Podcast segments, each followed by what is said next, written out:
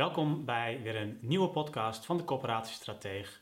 En deze keer wil ik het met je hebben over vastgoedsturing en de jaarcyclus die je als coöperatie doorloopt. Waarom zou je vastgoedsturing aan je jaarcyclus moeten koppelen?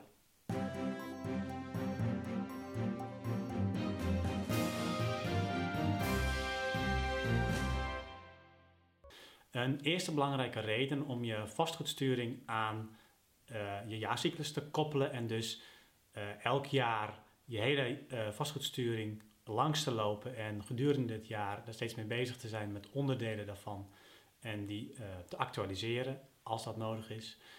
Waarom is het zo belangrijk? De eerste belangrijke reden is om actuele en goed onderbouwde input te kunnen leveren voor je eigen begroting.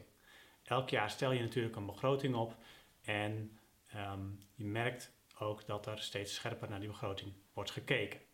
Het is niet goed natuurlijk als je te veel uitgeeft ten opzichte van de begroting, maar ook steeds meer toezichthouders kijken ernaar wat is eigenlijk de oorzaak ervan als je te weinig of als je minder uitgeeft ten opzichte van je begroting. Heb je dan ook wel de zaken goed ingeschat? En vastgoedsturing is een belangrijk element, want vanuit vastgoedsturing ga je investeringsprojecten aan, ga je extra onderhoud doen misschien in je woningcomplex. Dus het bepaalt voor een belangrijk deel hoe accuraat je de begroting kunt opstellen.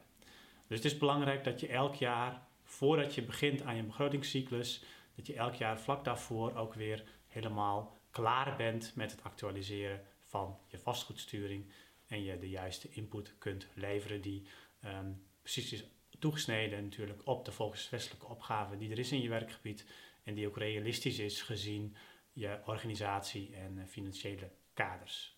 Een tweede belangrijke reden waarom nog meer dan in het verleden het heel belangrijk is om vastgoedsturing aan je jaarcyclus te koppelen is dat ook het input is voor het bod wat je doet op de prestatieafspraken richting de gemeente.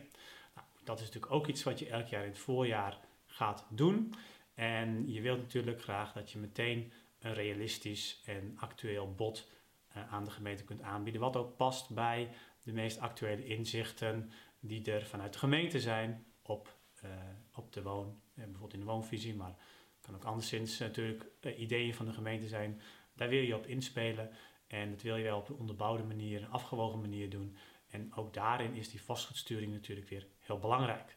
En wil de gemeente bepaalde investeringsprojecten, dan kun je niet zeggen dat doen we niet, bijvoorbeeld op basis van een vastgoedsturingsplan wat 2 of 3 jaar oud is. Dan zul je echt actueel moeten zijn. Derde belangrijke reden om je vastgoedsturing op orde te hebben is dat het vastgoed bepaalt natuurlijk voor een heel groot deel, of is een heel groot onderdeel van je begroting en ook van je balans als corporatie. En als je dus de vastgoedsturing goed op orde hebt, dan zul je daarmee aan de ene kant je rendement, financieel rendement, kunnen vergroten, waardoor je ook weer meer maatschappelijk dingen kunt doen. En aan de andere kant ook risico's verkleint.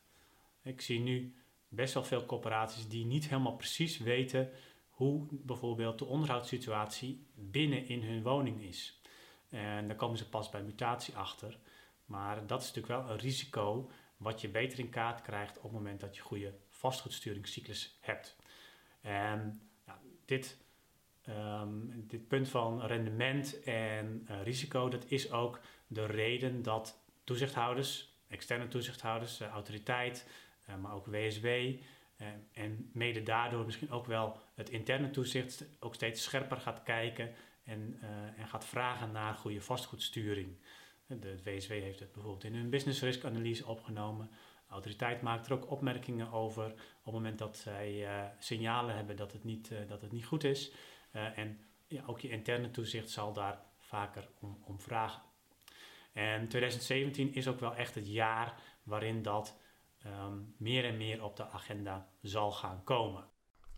Bedankt voor het luisteren naar deze podcast. Wil je nieuwe afleveringen ontvangen? Abonneer je dan op deze podcast.